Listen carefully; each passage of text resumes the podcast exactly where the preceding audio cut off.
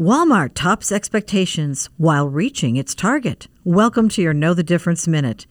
Have paid special attention to earnings season this quarter, looking for signs of a change in consumer or corporate sentiment. Well, Walmart reported a pretty big sign, topping expectations for earnings and revenue in Q2. The massive retailer reported that sales grew more than 8% last quarter. Walmart also announced they're sticking with their forecast for 2022, which predicted sales would grow by about 3% for the second half of the year. What's helping Walmart is its reputation as a discounter. Walmart has marketed heavily to middle and high income shoppers who've joined more budget strapped consumers in trying to find a bargain. About three fourths of Walmart's market share gains in food came from customers with annual household incomes of over $100,000. Walmart joins the Home Depot by predicting growth through the end of the year, even while economic pressures remain evident. A soft landing could still happen. I'm Deanne Phillips, and that's your Know the Difference Minute.